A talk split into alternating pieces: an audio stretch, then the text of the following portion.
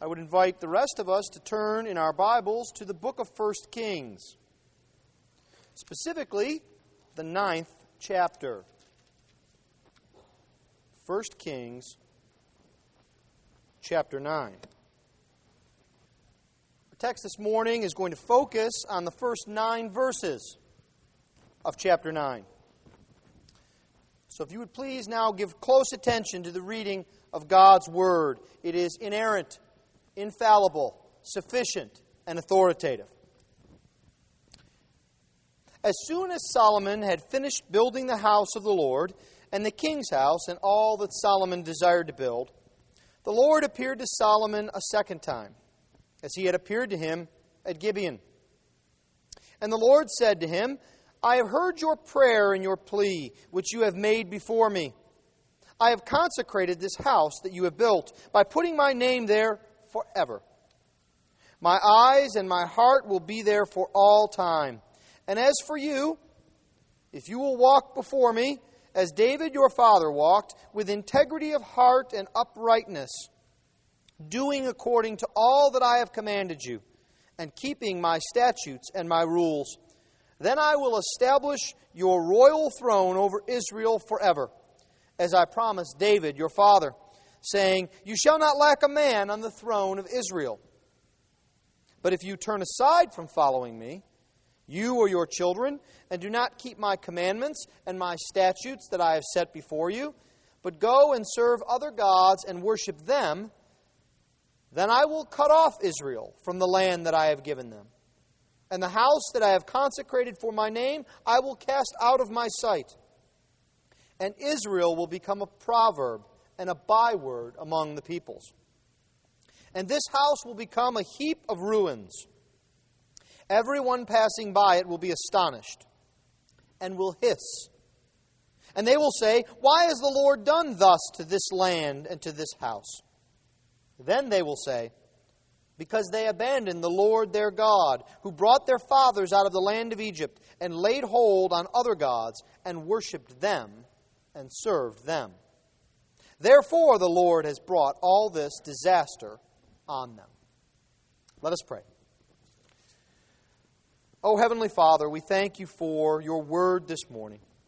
We thank you, O Lord, that you are a God who speaks. We pray, Lord, that you would instruct us from your word. In Jesus' name, amen.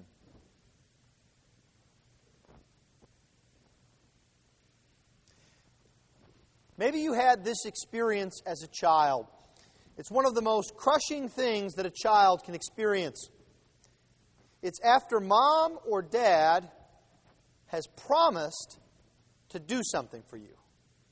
Not just said, we'll do this, but they really made a big deal out of it and said, I promise you, we're going to go here. And then perhaps you had a situation where it wasn't just where circumstances intervened, but maybe mom or dad forgot. And you wondered, how could they forget about that? And you can almost hear the words in your ears now, can't you? But you promised. There are many of us and many children today that experience a similar but not immediately obvious parallel to that. It's that we may have grown up with parents, or we may have even been guilty of this with our children, or we look out in society and we see it, and we see parents not carrying through on discipline of their children, giving them the warnings that they need, telling them the way in which they are to go, the way of blessing and peace.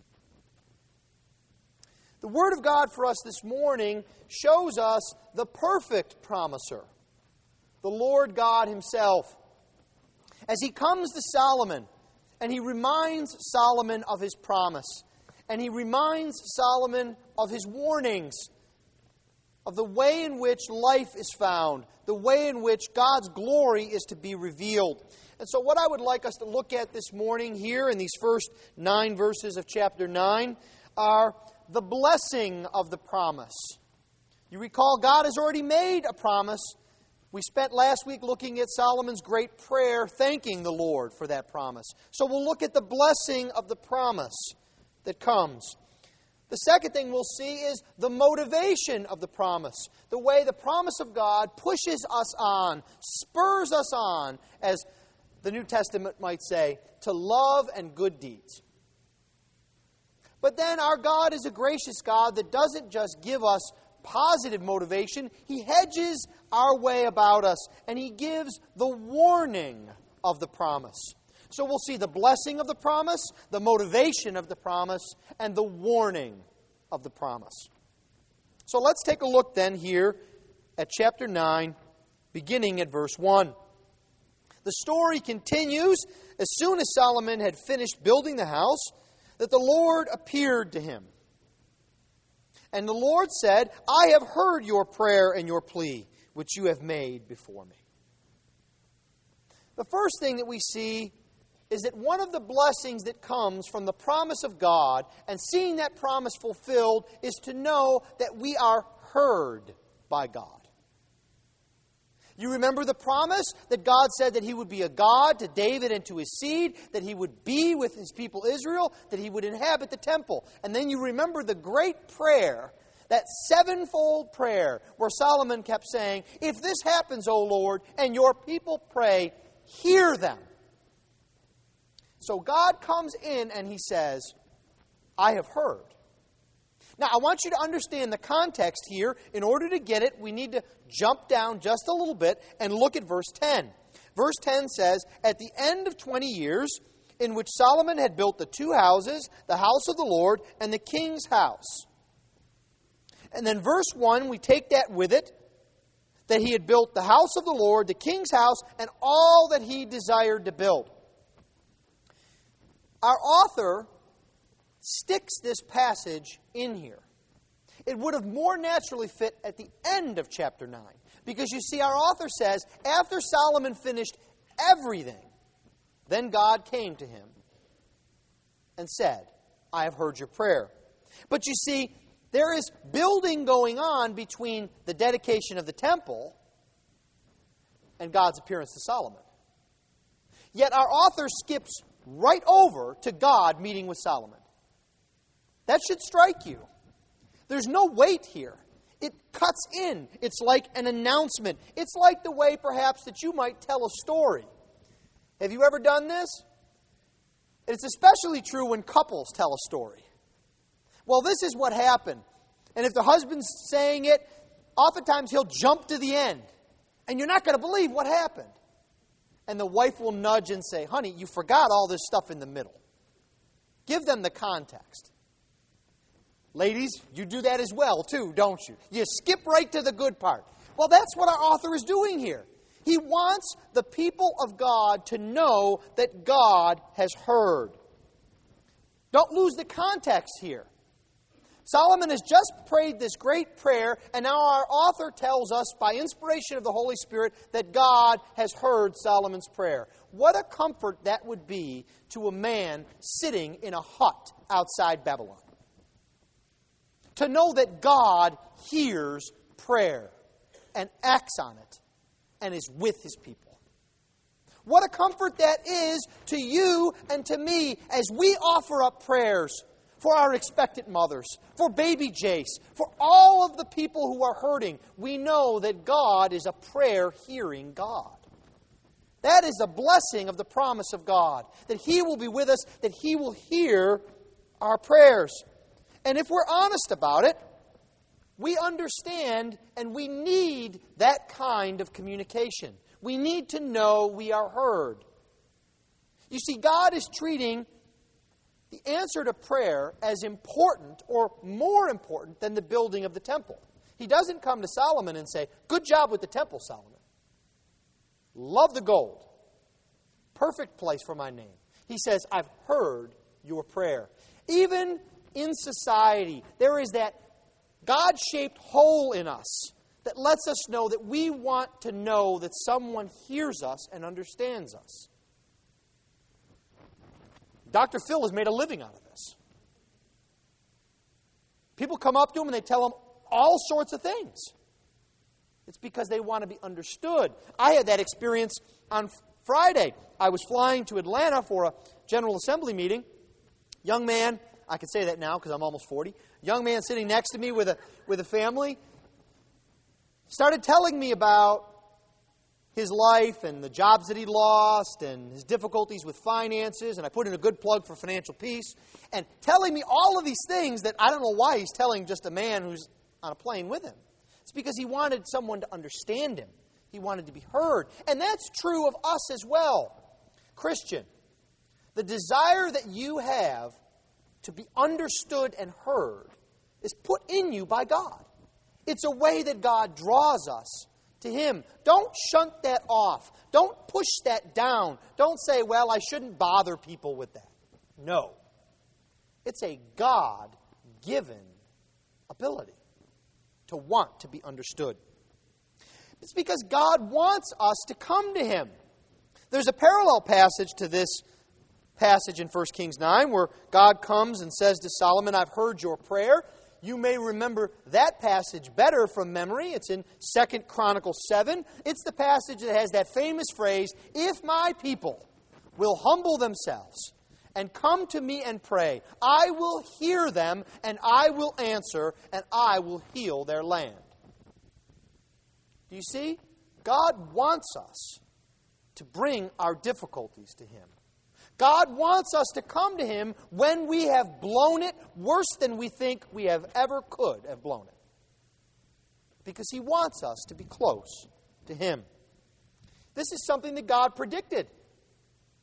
In Deuteronomy chapter 11, the Lord wrote that the eyes of the Lord your God are always upon it, that is, the land, from the beginning of the year to the end of the year. Psalm 34 takes this passage and says, The eyes of the Lord are toward the righteous, and the ears toward their cry. When the righteous cry for help, the Lord hears and delivers them out of all their troubles. God is a prayer hearing God. And one of the blessings of the promise of God is to be heard by God. But hearing is really just a means to relationship. And so the second thing that we see that we are blessed with in the promise of God is that it is that we are with God. Another blessing is to be with God. Notice how the Lord answers Solomon's prayer. Remember, this is in the context of Solomon praying to the Lord, and God comes and he answers. How does he answer Solomon? He says, I have heard your prayer, I have consecrated this house and my name will be there forever. My eyes and my heart will be there for all time. He tells Solomon three things. He says, First, I hear you. But God is not like the vacuous individual you might hear or know who says to you, I hear you, and they walk away.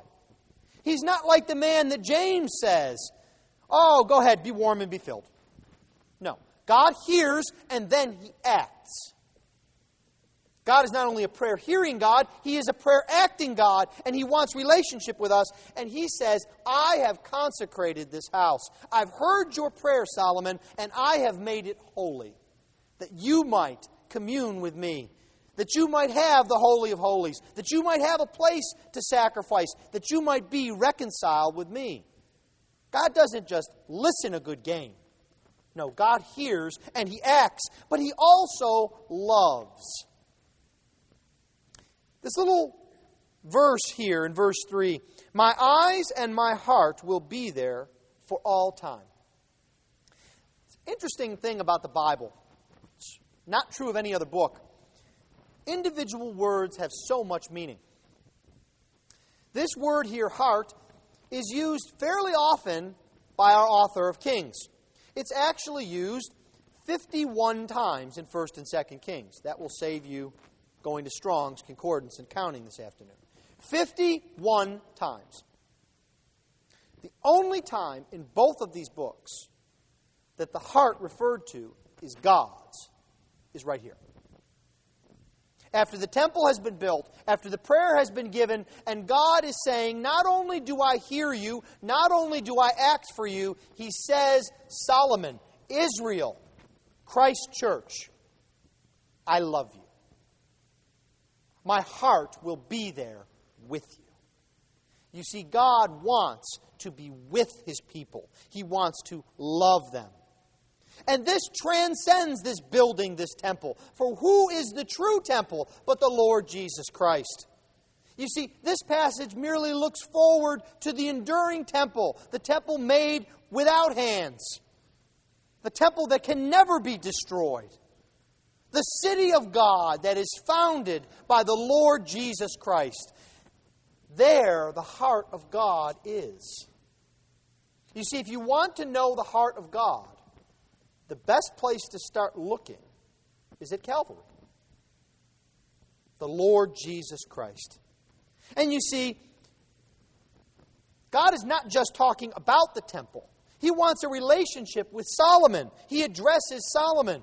But then he moves from Solomon to all of Israel. He wants a relationship with all his people, not just special people, not just the leading people, not just the wise people. No. God wants a relationship with every man, woman, and child who are united to him by the Lord Jesus Christ. We are all important without measure. This is about God communing with his people. And all of this, the temple that's been built, the covenant that God established, the promise that he gave, it's all about the relationship. You see, the temple is a means to having a relationship with God. The covenant is not an end in itself. It's about God having a relationship with His people. The promise is not about what God can do. The promise is about having a relationship with God. And that is as true today in the 21st century in Texas as it was centuries ago in Israel. God wants that kind of relationship. And He uses means to be with His people. We can see an earthly example of this in the way that husbands and wives relate, or perhaps even more so, fiancés. Guys, have you ever gone to an auction or to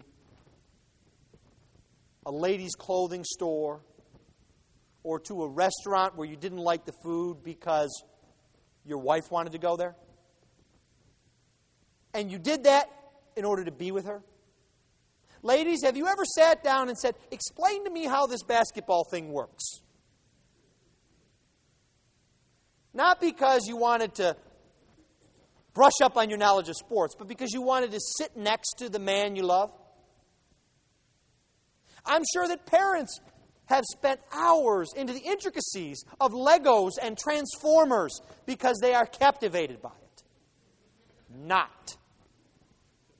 But you say, well, let's see how this works. Let's see if Dick and Jane really can run. Let's sit down together and read the book. Because it's a means of having that relationship strengthened. And God, God doesn't use books he doesn't use sports. He uses grand things like covenant and temple and promise to bring us to Himself. That's a blessing of the promise. And this promise brings about also motivation.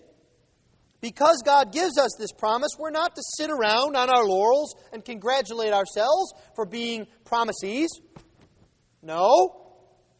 There's motivation there because what God wants is your obedience. Yes, Christian, God wants your obedience. I'm not afraid to say it. He wants you to obey Him. Look at verse 4. And as for you, if you will walk before me, as David your father walked, with integrity of heart and uprightness, doing according to all that I have commanded you, and keeping my statutes and my rules, then I will establish your throne over Israel forever, as I promised David your father. God immediately attaches himself to Solomon. He says, As for you, Solomon, very specific, Very emphatic in the Hebrew. You. Here's what I want you to do. Have you ever felt like God's grabbed you and said, You? Maybe it's a close call as you were not doing what you're supposed to be doing in the car and you almost get in an accident. Maybe it's a scare at the hospital because some tests that come back. Maybe it's a test that you lied to your parents about that you studied for and you realize, now I got to explain a D. God gets our attention because He wants us to follow the path that He has set out for us. We might put it this way that the, the blessing of David only comes in the context of the life of David. You see, David gets a blessing, and God points Solomon toward the life of David. David becomes the standard by which all of these kings who follow are judged. Those of you that are in Lane Sunday School class are getting a bit of a feel for that. And we're going to see as we go through a constant refrain. We see it here in verse 9. If you turn the page, you see it in verse 4 of chapter 11. For when Solomon was old, his heart was not wholly true to the Lord his God, as was the heart of David his father. In verse 6, so Solomon did what was evil and did not wholly follow the Lord as David his father had done. Verse 38. And if you will listen as David my servant did, then we go to chapter 14 and verse 8. Yet you have not been like David my servant. Chapter 15, verse 5. Because David did what was right in the eyes of the Lord. Over and over again, we hear this. These are just a few of the instances. God holds up David as the standard. Now, you may say to yourself, wait a minute, David? Isn't he the guy with Bathsheba? Wait a minute. Isn't he the guy that killed Uriah? No, no, wait a minute. Isn't he the guy that numbered the people? Why David? Do you see what the Lord is doing here for Solomon? He says, This is the standard. But it's not a standard of perfect action, is it? No, what is David best known for? Is it for what he did? Do we say David, the builder of the temple? Do we say David, the conqueror of the Philistines? No, what do we say? David, the man after God's own heart. That's how we know David. And you see, that's what God is pointing Solomon to. He says, I want your obedience, but the obedience is such that it reveals your heart, it doesn't create it. In our terms, if you today are seeking to obey the Lord God, that He might bless you, that He might have a relationship with you, that He might save you, you must repent of obeying. But if you are redeemed by the precious blood of Jesus Christ, if you are united to God the Father, from whom every family on earth is named, because of the blood of Christ on Calvary, then you must obey to show that your heart is changed. And there's a world of difference between those two statements. There's bondage and freedom, death and life between those two statements. You see, we obey the Lord God out of gratitude for the blessings that He has showered down upon us. Because you see, God is the one who establishes His promise. Look at verse 5. He says, Then I will establish the royal throne. And as I promised David, you shall not lack a man. That promise of God does not depend upon Solomon. Solomon can go out and get all the foreign wives he wants. He can gather all the horses to himself that he wants. He can offer up sacrifices to all the foreign gods that he wants. And God will keep that promise because that promise doesn't depend on Solomon, it depends upon the Lord Jesus Christ. In the same way, we can ask that the Lord would bless this church, that the Lord would bless our ministry. But you know what? It doesn't depend on me or you.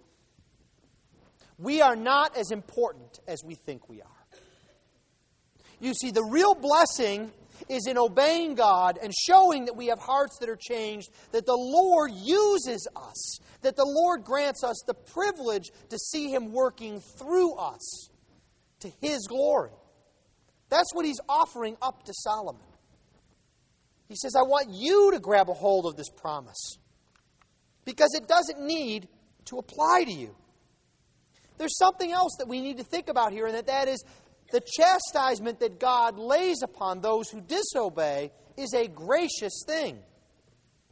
The worst thing that a parent can do when their child is playing with matches is ignore them and walk out of the room. It's cruel. It will hurt the child. It will hurt the house. It will destroy the family. No, the loving, wise, caring parent comes up, takes the matches away, smacks the hand, and says, Don't you ever do that again. For love's sake. That's what the Lord God does when He chastises. The second thing we see here that motivates us from the promise of God is that God wants our hearts. You see, outward conformity is not what God wants. If that were so, the temple would be the pinnacle of what Solomon had done. And God doesn't even mention the temple here in terms of Solomon's work. He says, I want your obedience, I want your heart. We might put it this way. Some of you know this. The Lord does not look at the things man looks at, does he? Man looks at the outward appearance, but the Lord looks at the heart. Do you know that, kids? That's an application of this here. God looks at your heart, not at the outward appearance. He wants not our accomplishments, but He wants us. We can fall prey to that, can't we? We look back and we assume that the Lord has to bless us because America was founded as a Christian nation. And that God will do what He will do simply because of that. Now, I'm not denigrating that. I'm thankful that the men who established our Constitution were, by and large, biblical scholars. But I don't rest in their accomplishments. In the same way, I am thankful every day for the men who penned the Westminster Confession of Faith. But I don't assume that because I know the Westminster Confession of Faith, I will love my wife and children properly. I need to obey. Now, the confession guides me in that. The scriptures guide me in that. But just the fact that I own so many Bibles or have memorized so much scripture, that doesn't get me there. I can't rest in past accomplishments. I need to push on in the way of obedience. That's what God wants. You see, what God wants is inward obedience. He wants, do you notice this turn of phrase? Integrity of heart. One of the great banes in the church is to set up as long of a list of rules as possible and to make sure we check them off as much as possible without getting at the heart. Now, God's not against laws. We've got entire books of the Bible full of them. But what God says is those are there to reveal the heart. I want heart obedience. This is the motivation that we have to go on to obedience. That God has promised to give us His Word. That God has promised to relate to us. That God has promised to take us and our heart close to Him. But the Bible does this as well. If you've been with us now for some time, you know that as we go through the Scriptures, there's been many passages that are like this. God very often mixes positive with negative. You shall do, you shall not do. Blessing and curses. And he gives a great warning. This promise also comes with a warning the warning of the promise. And the warning of the promise is first and foremost that God will not ignore you. Now you stop and think, well, I don't want God to ignore me. I want the Lord's help. Really? Do you want the Lord paying attention to you when you're watching something you shouldn't watch? Do you want the Lord's eyes fixed upon you when you're breaking out in anger? I know I don't. I like to pretend I've got maybe about a three by six foot square bubble that God can't see in. And I can do what I want. I'm sure He's busy. He's looking over there now. Maybe he's paying attention. Well, the Steinhouses are very busy with Jace, and that's a very big concern. Maybe he's paying attention there, and now I can get away with what I want to. You see, we don't want God paying attention to us all the time. But God says, like the loving parent that He is, I will not ignore you. You see, God's call to obedience is not an afterthought. It's not, oh, by the way, please toss in some obedience. No. You notice something about the Lord's answer to Solomon here? If you just look at the page, you will see, you don't have to count, more than half the words of the Lord's answer are warning. God gives the promise and then he gives some motivation, but the bulk of his answer is warning to Solomon. And it's a very specific kind of warning. He says, This is what I want you to do. I want you to keep my laws. I want you to do according to what I've commanded you. Keep my statutes and my rules. But then the second thing he says is, I need you to keep from idolatry. He says, You cannot go and worship after other gods. It's a very specific kind of obedience that God wants. You see, God knows that great and technical truth that nobody grows in fuzzy land. We need the Word of God that is sharper than any two edged sword to point us onward to a life of glory and health. We need God to hedge about our way with His commandments and His statutes, to be very specific to us and to be repetitive with us. Because we don't get it, do we? We're sheep. You've heard some preacher tell you at one time that sheep are the dumbest of all animals. And it's true. We need constant reminders. And our shepherds are sheep too. So your ministers, your elders need constant guidance and reminders. We need very specific help. And you see, God lays out for Israel, He says, He warns them, He says, I'll undo everything that I've just done. Do you remember last week the promises that God had fulfilled? First, that He would give them the land. Second, that He would give them a temple. Third, that He would give them a dynasty. He says, You know what? I'll kick you out of the land. I'll knock down this temple. Solomon, your children will not necessarily sit on a gold throne. Because you know what? God isn't concerned about how many square miles of Palestine Israel holds. He's not concerned about how many bricks or stones high the temple is. He's concerned that his people obey him, take his message out to the world, and glorify him. And so, God moves. He does something that you might miss depending on what translation of the Bible you have. Not that there's bad translations, but English has changed.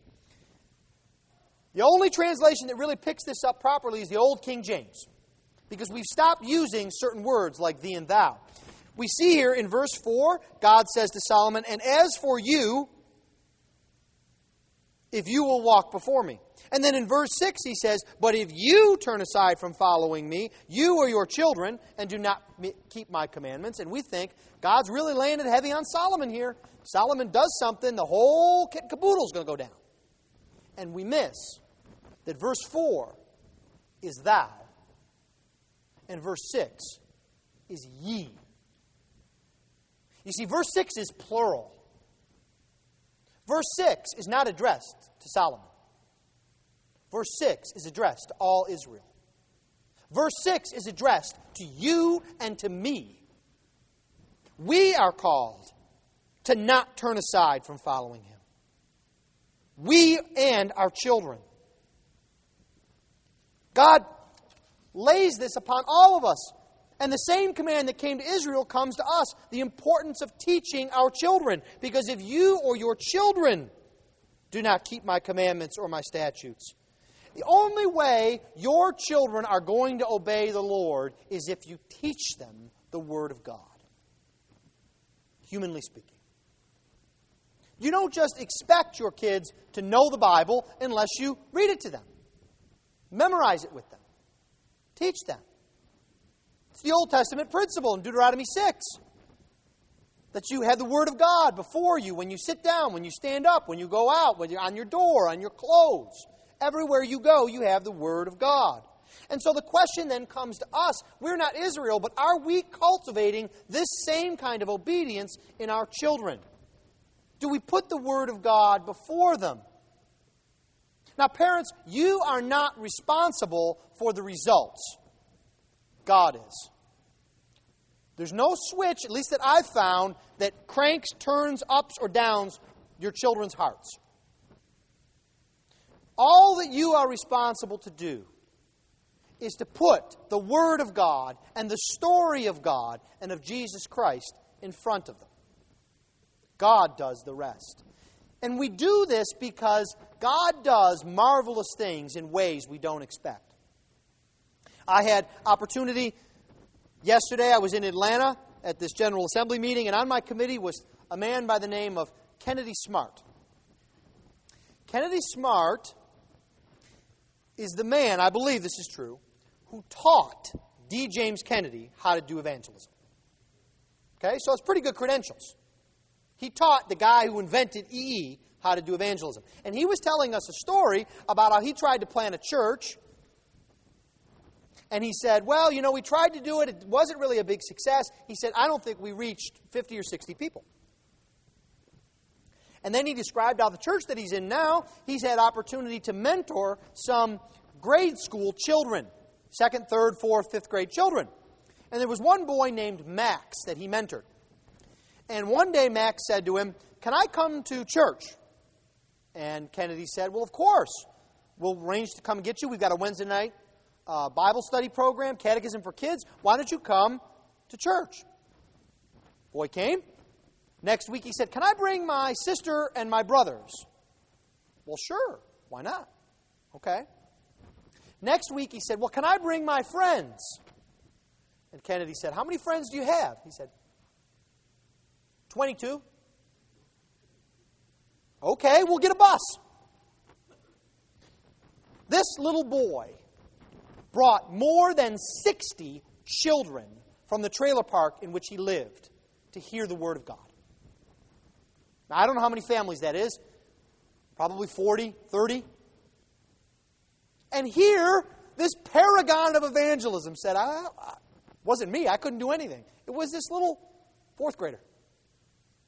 You see, God is glorified according to his own means and desires. We are just called to be faithful and to bring the Word of God every place that we have opportunity.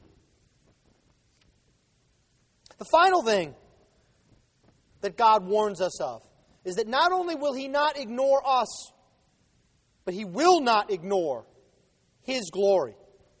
God will not ignore His glory. He will not ignore it for our benefit. He will not ignore it for our safety. He will not ignore His glory so that we can be comfortable. Because do you notice something about all of this passage? All of the warning, all of the communication is what we might call first commandment language. He doesn't say, Solomon, if you don't steal or if you don't lie. It's all, you must worship me. You must not worship other gods. You must obey me. You must listen to my commandments. You must listen to my voice. It's first commandment language. And you see, God wants to be glorified and testified to in all the world. And he says to Solomon, in essence, You will be a testimony to me. If you obey, you will reflect my glory. If you don't, you'll be a proverb and a byword. And people will walk by centuries from now and say, What in the world happened there? And someone will say, They didn't obey the Lord God. They didn't worship Him, they abandoned Him. Do you feel the power of that statement? Because you see, there are people hearing this statement for the first time that have dust from the temple on their clothes because they've seen it come to pass. That God has said, I'm not worried about your land, I'm not worried about this temple, I want you. It's a warning. Jeremiah, chapter 22, gives us the fulfillment of this prophecy. And many nations will pass by this city, and every man will say to his neighbor, Why has the Lord dealt th- thus with this great city? And they will answer, Because they have forsaken the covenant of the Lord their God and worshipped other gods and served them. Now, we don't have a temple. Even our nice building with its nice steeple isn't a temple. But the same thing's true for the church. You see, the church can be a source of great blessing in Katy, in Houston, in Texas, in America, in the world. Or where the church abandons God, seeks after man's ways, doesn't instruct their children in the ways of the Lord, doesn't seek to obey Him, doesn't seek to worship Him, the church can become a byword. If you don't believe it, take a tour of New England. There are gorgeous churches that have been boarded up for a hundred or more years. Places where the greatest of theologians were, where the law of God was written into the constitution of states. And now there's almost no evangelical witness. It's a warning that comes from the Lord God. So, what do we then take from this interview with Solomon that the Lord takes? The first thing is, is that we know that the Lord wants primarily a relationship with us. It's one of the reasons He's given us His table. The Lord wants a relationship with us. And God wants us to be blessed, and that blessing is found in obedience. But the third thing that we need to grab onto, Christian, is that God wants His glory to be seen. And my desire for you and for me is to be a part of the blessing of that glory of God going out through our ministry. This is the blessing of the promise of God. This is the motivation that the promise of God gives to us. And there is a warning there for us in the promise of God. Let us pray. Heavenly Father, we thank you for this word that you have given to us. And we pray even now, O Lord, that you would bless us, that you would bless us with the knowledge and the grace of the Lord Jesus Christ. For it is in His name that we pray. Amen.